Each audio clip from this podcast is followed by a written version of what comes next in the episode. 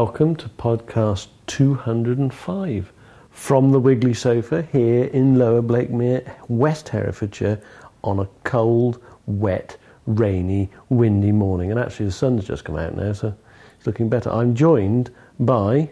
Heather. Uh, thank you for that uh, enthusiastic and effervescent response.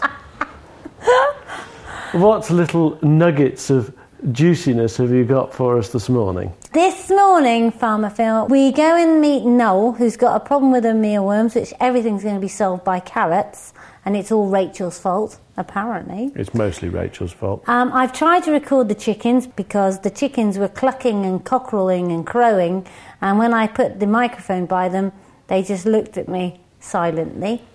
And we also go and see the Wiggly Orders, what's going on in the office too. But first of all, I want to talk about CFE, Campaign for the Farmed Environment, which was launched a couple of weeks ago by Mr. Bean, sorry, Mr. Benn, um, at an RSPB farm. And I want to know from your point of view what it is, and then I shall make sure that the correct definition of the campaign for farmed environment is also put out on this show. So give us your lowdown, Farmer Phil. Well, the campaign for the farmed environment arose from the fact that it was realised that set aside, and for those of you uh, in, in Guatemala who don't know what set aside is, those are areas that the government made us not crop, were actually quite valuable wildlife resources. So they started off by saying, we don't want as much food. As they took them out of production, they became more naturalised. There was wildlife, so that was a, a side. One, one of the management options of set aside was what they called na- natural regeneration. So you could just let whatever was going to grow grow. Yeah. And in large part, they provided quite a wildlife benefit. There was a resource, food resource there, variation of foods, and an environment that was good. So that when they decided that actually food was getting too expensive and they needed to produce more food to try and bring the price down and therefore decided to do away with set aside, there was outcry from those NGOs who were involved with the environment and wildlife, such as the RSPB, that all this wildlife habitat was going to get ripped up. And so, in response to that, it was then suggested that we had two options that we either had set aside returned in a, a mandatory form, or we could do something as an industry that was voluntary. And that voluntary package, if you like, would include environmental measures, joining up with the environmental schemes, justifying what you did on the farm, and documenting it. And that is loosely what the campaign for the farmed environment is about. It's supposed to be a voluntary scheme for farmers to demonstrate with tangible measures of the benefits, so counting wildlife and, and improvements and so on. Just a minute. The government used to pay for the land that wasn't cropped because obviously, if you're not cropping land, you're not earning an income Yep. from that land. So the government compensated you for the set aside at so much per acre. What was it? If you think in terms of you receive a quantity of subsidy for your farming, but you still receive that subsidy for set aside land as long as you manage it within their rules. So, as a taxpayer, I am paying you to do nothing. Yep, you put a bottom line across my business for historical reasons mostly, and now what they're doing is shifting the money from that bottom line across my business into the more environmentally based schemes. Okay, so I'm a market gardener and I'm producing vegetables every day and I've got my greenhouse and the government comes along and says, actually, for a quarter of that land, you need to make sure it's got trees and wildlife, so you have to take that out of production, but I'm going to pay you for it. If you like. Okay, In the farmer's case, the government decided that they want to manipulate what farmers do. So originally it started because they wanted to manipulate how much food farmers produce, and now they're using it to manipulate the price of the food that farmers produce. And most recently of all, they're changing that manipulation to boost the environmental benefits that farmers can bring to their environment, the farmed environment. But all businesses have areas that can't produce stuff. Absolutely. You know, look at Wiggly Wigglers. So, you know, we've gone out and developed our garden and we feed the birds with our seed every week and we have to have an area for the staff to have a cup of tea and, you know, not everything can be rammed full of production the whole time. So why do farmers need a special... The difficulty is, in an ideal world, and the way I would like to see it, is that my customers, the people who eat the food that I produce or buy the seed or whatever that I produce, will pay me a price which reflects what they think of what I do. Yeah, but you're always going to want more, aren't you? Well, the point is that at the moment, without subsidy, I think the figure is about 75% of farm businesses would make a loss. If you just get rid of 75% of the businesses, you've got a big problem on your hands. And this is because of the historic effect of subsidy. What's happened in New Zealand then? Because they have a very small market, there's not many people there. They're the fifth largest producer of export for livestock, I believe, in the world. Yep. They have a worldwide brand, they have fantastic environmental benefits, and they have absolutely no subsidy. Absolutely. They used to have subsidy. Yeah. And their government took the fairly courageous step of saying, right, from this point, we're going to stop subsidy altogether. And we've got the time between now and then to fix our marketing and so on to make it so it works. They did, and it does work, and it took roughly 10 years from the point that they stopped having subsidy for the farmers to get back to the position that they were in. So that's what you'd like to happen? I would, but I can't see how it's going to happen in this country because we got a lot more subsidy. And the biggest trouble of all is that no government is going to say, right, we get rid of all that raft of bureaucracy and all the costs and we'll knock it off the taxable liability of, of the taxpayer. No government can afford to do it. And the other problem, of course, is that it's all very well if the UK took that very bold step but we've got the whole of Europe and various other places. You know, America is close enough. New Zealand is out in the middle of nowhere producing large quantities of food compared But their farmers haven't gone out and wrecked the environment as far as I know. They have a very high environmental standard. They have very low carbon footprint. They're very efficient. They are efficient, but it, wrecking the environment is too strong a word. In New Zealand, there's a campaign for them actually to do much more conservation work because their style of farming, on the whole, is quite good for the environment, but they are intensive farmers as well. I wouldn't describe it as wrecking the environment, but there is a campaign in New Zealand that now you're making a profit, let's be using some of that profit to enhance the environment. That is how I think it should be in this country because that brings the responsibility of the job to the farmer. And okay, fast forward. So the government said the set aside isn't brilliant. We're now going to make sure that we've got two schemes ELS and HLS. What's that stand for? Entry level scheme, scheme. and higher, higher level, level scheme. scheme. So that means that you will move into those schemes once you've signed up for those schemes.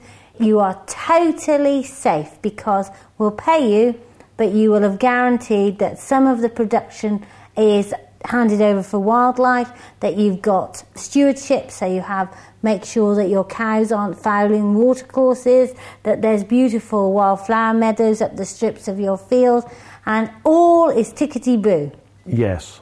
Personally, I'm not convinced. I, I mean, I've got good friends who are in ELS and HLS and their farms are fantastic. You know, I can appreciate them as the environmental joy that they are, but I don't trust the government that they will change the pay. They already have changed the payments.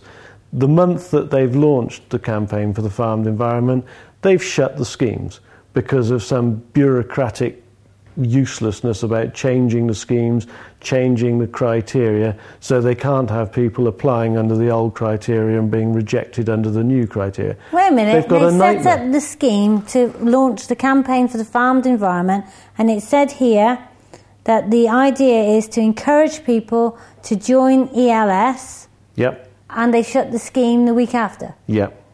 Right. And there can be no applications for ELS until sometime unspecified in the new year when they've sorted themselves out. But basically, we're all aiming for the same thing. As far as I can see, it's very simple.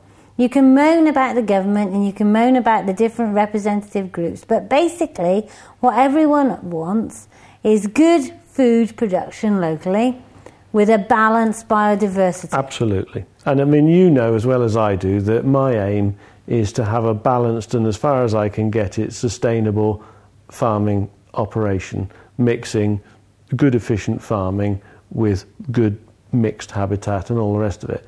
What I want is to be held to account by my customer on that. What I object to in big measure is prescriptive legislation, which is highly expensive, being landed on me. Why? Yeah, but you keep moaning about these things. Listen to the targets, right? This is a good thing. Absolutely, This is a voluntary scheme. Listen to this. The campaign has agreed to meet a number of national targets over a three year period. One, supporting the increased uptake of entry level stewardship. Okay. Doubling the take up of key infield options within ELS. Yep. Well, what is that? That is. That means management options which are designed to give space to the wildlife. so, beetle banks, margins, watercourse buffer strips, leaving corners which have. all good stuff. Yeah, no argument there. Retaining a certain level of um, uncropped land. Now that's 179,000 hectares across England. So that is the same amount of set aside, in inverted commas, as there was when the government was paying for it. So they want the same amount left as when they were compensating for it. That has to be a good thing. As long as it's the right land, yes. Yeah. And improve the management of a third of this land. So that means instead of your dad saying, what a waste of rubbish land, what a waste, that actually they're going to grow trees on it, they're going to do active Well, no, things. they're not going to grow trees on it. They will be quite critical, I think, that the, the land has to be farmable. So where I've left land and we've got a certain amount of scrub and things growing on it, that's breaking the rules. But you're never going to agree on everything. I'm carrying on. Increasing the level of voluntary environmental management by 30,000 hectares. That's good. Hmm. Promote the participation of environmental management with the aim of getting 60% of farmers not engaged in ELS, that's you, to undertake some form of voluntary environmental management effort on their land. Uh, what about them all who are already doing fantastic environmental measures on their land? They don't want to be in ELS like me, but they do feel passionately about their farm and their wildlife, and they're sat here like me thinking there is another raft of legislation coming my way to make me prove that I do what I already do. Why? because previously they had encouraged farmers to go completely intensive and thereby grubbing up hedges, Absolutely. reducing I've biodiversity. no criticism of so that. now they're changing their ways and you're still moaning about it. No, I'm moaning because I want my customer to judge me, not the, ju- the government. Tim I don't Teague. trust the government. Tim Teague, I want you on this podcast. The campaign for the farmed environment is a brilliant idea. It, it's I've no, essential I've that we no do objection. it. I think Flag- it's by far the best option, given the options that the government put up. And I've got no problem with the organisations who support it, Flag and Leaf notably. You won't hear any criticism from me as that being the best way forward. The bits of it that I don't trust are the government bits, and it is DEFRA who I don't trust. They are untrustworthy and repeatedly show themselves to be. How can you launch something which the industry is promoting, the RSPB are promoting, and then shut down the schemes that are a cornerstone of it for two or three months of the year when if the weather's bad, we have the time and the inclination to do all the paperwork that is required to join these schemes. We'll get to the springtime. We're all busy again then because it's spring work and the cattle are going out and all the rest of it, and they'll reopen the scheme. And we're all looking at each other. We've just spent three months putting our wellies on and moping around in the yard. We could have done all that paperwork. They are useless. If you're moping around, can you please put Monty's Brian May photo up on the wall because that's been on those stairs for the past three months. I can because I shan't be preparing any ELS forms, and also, can you make sure if you're moping that you always keep my fire log basket full and even a bit of tea on the table would be great. Tim Teague, I want you, you, you on my sofa. Let's go and see what Noel, our dear Irish mealworm lady, and beehive painter, and bug box painter, and generally good egg and wife of Kevin, who works on the farm. I was going to say, and chief supplier of fairy cakes to Kevin. Absolutely. And looker after of the cat when we're away. Let's go and see what Noel is up to. I'm going into Noel's shed, and the last time the media went into Noel's shed was three weeks ago, and it was Sky News. And everyone rang up Noel and said, We saw you, we saw you on the telly. Noel, I've joined you in the shed because Yes. I know you've got a really busy day coming up, and there's two things that you've got to do really quite important, and that is painting bug boxes. What's going on there? I don't know. Are they ordering too many? It's the sage green Oh. that there's a demand on. Really? Yes. Well, I'll be sage and, green. And seagrass. Oh, so well. both the green ones. Yes, Are they your favourite colours or not? Yeah, I do like the sage. Yeah. Because it looks like uh, it's nice in the garden. Yeah. I think. I don't, and then with the weather. like the red. I don't like the red. No. No, I don't. But Lavender is nice. Sage and seagrass is nice. Blue they go for as well. I don't suppose the bugs mind what colour it is, really. Well, they don't as long as they've got the bark filled and um, stem stem- filled. Yes. And the other job we've got is this isn't a very nice job, is it? But basically, we've got too many mealworms over the last few weeks, and they're starting to have a bit of a problem. So Yes. today, tell my dear listener what you're going to do. What I'm going to do, I'm going to put them all in clean trays. Yes, Put plenty of bran in. fresh bran. Fresh bran and some carrots. and I am going to get you a net full of carrots from our local farm shop as a treat for those worms. Yes, and I'm going to see better by the smell of the carrots and I'll be eating them. so I will see them better. So that will la- make them last better and food them, feed Yes, them, yes. and uh, allow the moisture to go from those worms. Yes. And they must be kept apart, you know, um, spaces between each row. If they're all pushed together, the condensation gets underneath the trays. Ah, really? So you, I told Rachel, I'm not talking about saying N- any- no, uh, of course not. But I said, Rachel, you must keep a space between them and down the rows where you can walk. Absolutely. You mustn't be closed up because the air gets in between. and so your message to Rachel is Please keep a space between the trays. I am not telling you off, Rachel. I wouldn't do that. Thank you, I wouldn't. You're a star. Have a nice day. Yes, I'm just going to start now and finish my mealworms. Then I'm going to paint. Yes. And then I'm go after lunch. I'm going to go up and do the mealworms. And I'm going to go and get your carrots. oh, you better get the carrots. I will. Bye-bye. Definitely. Bye bye. So there we are. Bags of carrots in the back of my car to feed the mealworms. Let's go and see all about the Wiggly office, which is building up for Christmas. Right, I've popped in the Wiggly office. I'm just going to join Karen on the phones to hear what's going on this morning. yes, they are so busy. Have they started yet? Bing, bing, no, not quite. Um, listen, what what are you phoning up about? Is it Christmas order time or Absolutely, yes. Socks are going out like hotcakes. socks are going out like there's no sock Yeah, tomorrow? Yeah, absolutely. Yeah. Have you got all the colours in?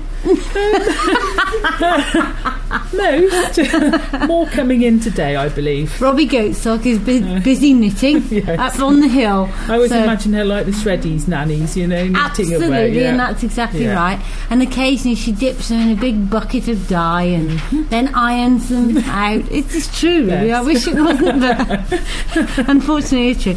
Anything else that's really popular at the moment? Ooh, mushrooms. Really? Mm, mushroom dowels seem to be the big must-have thing for this year. Excellent. Thank you very much. I'm going over to Nicole. Dear listener, you won't have met Nicole before. Nicole has brought an air of sophistication to the Wiggly office, hasn't she, Karen? Because not only has she supplied us with the biggest rubber tree in the world, she also has this collection of furry toys on her desk. Is that sophistication, is it? Well, I'm not sure. It's quite homely, isn't it? It is. And her desk has got water, photos of her loved ones, beautiful little things that I can't explain, uh, rabbits, and uh, what are they? Well, there's a little dog, and a rabbit, and a hedgehog. Listen, how long have you been working here? Five or six months, I think now. And now you can tell me, just between the two of us, how's it going, love? Oh, I love it. yeah, it's really nice. It's a lovely place to be. Is it? Hmm. What about when those customers phone up and say my package hasn't arrived and it's all your fault? Well, that's fine. We apologise and we fix it and we make it all better. Excellent. And what are you doing today? I am currently sorting out the web orders, ready for those to go on this morning, and waiting for the phone to start ringing, which should be any time now. I I expect think. it will be. Hmm. You see to the web reviews, don't you? I do indeed. And we've got a new scheme. We Can you explain it, please? Yeah, absolutely. The new scheme is if you uh, do a lovely web review or a not so lovely web review. Doesn't matter which way, no, but we like nice ones. we do like nice yeah, ones, but doesn't much matter. better. Yeah. You are entered into a draw, and every month we pick a name out of a hat, and that name receives a £50 Wiggly voucher. Wow. And have you got all the names saved, Nicole? I have indeed. I've got a lovely spreadsheet Excellent. Which tells us not only who you are but what you've done a review on, so we can keep an eye on that as well. And it's it's nicely organised. Fantastic. And there we go, right on cue is the Absolutely. phone. Have a good day. Thanks for being interviewed on the Wiggly podcast. Good morning, Wigglers. Good morning, Wiggly Wiggles. Listen, can I see your face again, please? Now, before we end, Farmer Phil and I took a walk up to see the new animals on the farm. Well, they come every year, but yes. Okay, so we're out in the field where the cows could come out to. Well, as you can see, Ah. the, the mess that they would make if they came out here would be considerable. Yeah, it is pretty sodden. Anyway, looking ahead, we have a field. Well, what is this field? A field of grass seed, so we combined it this summer for the first time to get the seed off it, and the byproduct was the grass seed straw that we're feeding the cattle in the yards. And so now it looks like a sort of rather badly mown lawn, um, and there's a certain amount of grass growing in amongst the stubble, what was left when we combined it. And that will grow on to be combined again next year for the second year. But we haven't got any sheep, and the field seems to be full of sheep. No, well, the reason we've already mentioned that the ground is too wet to turn the cattle on the grass. Yeah, so why is it okay for a sheep? Well, a sheep is a lot lighter on the grass than the cattle. right. Now, the reason the sheep are here is twofold. Each grass plant grows from the ground, so the growing point of a grass plant is at the bottom, whereas most plants, the growing point is at the top. Now, what I want the sheep to do is to graze this grass off so that it takes out any seedlings in between the plants, grazes off any tillers that are growing on last year's stubble. So in the spring, I'm just left with the neat plant at the bottom, ready to grow away. So this would be a r- really good way of managing your wildflower meadow. It could be if you could get them to eat it. Hmm. Interesting. But I mean, that, that is true that traditional Yeah. pasture management includes winter grazing. But in this case, what I want them to do is essentially to clean the stubble up and graze the grass down. It's actually very good for the sheep too. But you said there's no sweetness in the grass. There isn't much, but there aren't many sheep on here. Right. You know, they've got plenty of room to go at. And in this case, it's quite a high quality grass, so although it's not as good as it is in the summer, it's still not bad. It's a, a, a sports turf grass, this particular one. Hmm. But they will graze that all down neat, neatly, and then when it comes to grow in the spring, it will grow away nice and clean. I see. But I mean, whose sheep are they and what's it doing for the sheep? Well, what it's doing for the sheep, they belong to our neighbour, Tony Dale, down the road. And what it's doing for the sheep, in this case, they're ewes out there, so that he's put them on here with plenty of space and the grass in front of them to tup them. So that you get ewes in lamb by getting them on a rising plane of nutrition. And that basically means they're putting on ah, condition, flushing. flushing. So they come out and they get a nice meal and then they fancy a bit of rumpty pumpty. Exactly, and with a bit of luck, the tup's about to give them a bit of rumpty pumpty. And these ones have been here a while now, so that they should be all in lamb by now, I think. And later on, after Christmas, sometime after Christmas, Tony will start taking them away to lamb them at home. So bearing in mind that there you are measuring two pounds of this and two pounds of that and this much soya and that much whatever, how does he know that he's got the right amount of food for these sheep? Well, because the grass is a lot less concentrated in its nutrition than my hard food, the sheep know to some extent, and how he will judge it is he will judge how fat or not the sheep are. So in this case, because they've got plenty of space and they're not hungry, he can manage it in terms of how much condition is on the sheep. Isn't it all a bit haphazard? Because how do you know that each sheep is cost effective? Because how much have you charged him for this land? He will pay me a figure per sheep per week for them living here. Right, so you secretly want him to have more sheep. Well, no, because I don't want them to trash the field. Right. The sheep are actually doing me a favour because they're helping my arable crop, which this is. Yeah. So it's a, it's another example of the coexistence of, of mixed farming. So not only, you know, I value this crop for the seed it produces, the fact that it produces grass seed straw for my cows and sheep grazing for the sheep as part of the management protocol is brilliant to me. You know, it, it all fits. It's a crop I like. The fact that it's good for the wildlife, the barn owls love it, and all the rest of it is another box ticked in its favour that fits with why I want to do it. So if you know we've lost the last dairy farmer in our valley, Hmm. so if we lost the sheep farmers, what Well- would you do then? Well, you, you, I'd have to do it mechanically. So I'd go, come out here with essentially like a mower, and I'd have to mow off what I'm persuading the sheep to eat, right. and I'd have to perhaps scarify it and use chemicals. Hmm. Now I use some chemicals to kill the seedlings now, but for me the sheep do a really good job of cleaning it up. But this is why all these politicians who sort of charge off in one direction or another, saying we don't want this or we don't want that because of this, that, and the other, they rarely look at the whole story. Oh, get off your soapbox. It's your fault. You gave us BSE and foot and mouth and whatever it was. Uh, Um, now, listen, there's a I can't path. let that stop. Ah, Actually, uh, you eat, and you need farmers to eat, and you need to tell farmers what you want to eat, and then they will provide what you want to eat. That's absolutely fine, but if you boil up stuff I don't think it. that any farmer did. It was the politicians who did that.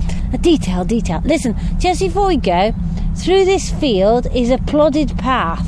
Ah, that's Uh, not a plodded path, actually. Oh, That's where the water ran down the field last year in the winter time when we had all that rain before Christmas. And you can see that we're looking up the bank into the wood. So when all that catchment, it all ran down that channel and washed that little good down lord. the field. I thought you were going to say it's a badger run, but it's In not. that case, it's not. Very good. Off we go. If you'd like to feedback on this week's show or any other, you can email me, heather at wigglywigglers.co.uk or pwg at lowerblakemere.co.uk. That's me, Farmer Phil. or Ricardo. He's not with us today, but he'll be back soon, and that's richard at wigglywigglers.co.uk. And you can even email Rach. She likes receiving emails. Rach at wigglywigglers.co.uk. We hope to be back with you next week. Until then, have a lovely time. And if you need any Christmas presents for anybody green, environmentally friendly, if you're a farmer or you want to get your birds a treat, I was going to mm. say, or you're a robin. or you're a robin, then you must come to www.wigglywigglers.co.uk. And if you think we can't export to California, you'd be right. We can send you a few socks, but if you've got any relatives in Blakemere or surrounding areas of Britain, we would love to have your order. Most popular product this morning is Wiggly Posies. If you want to send your loved one a Wiggly Posy, we'd love to have your order. Bye from me. And bye from me.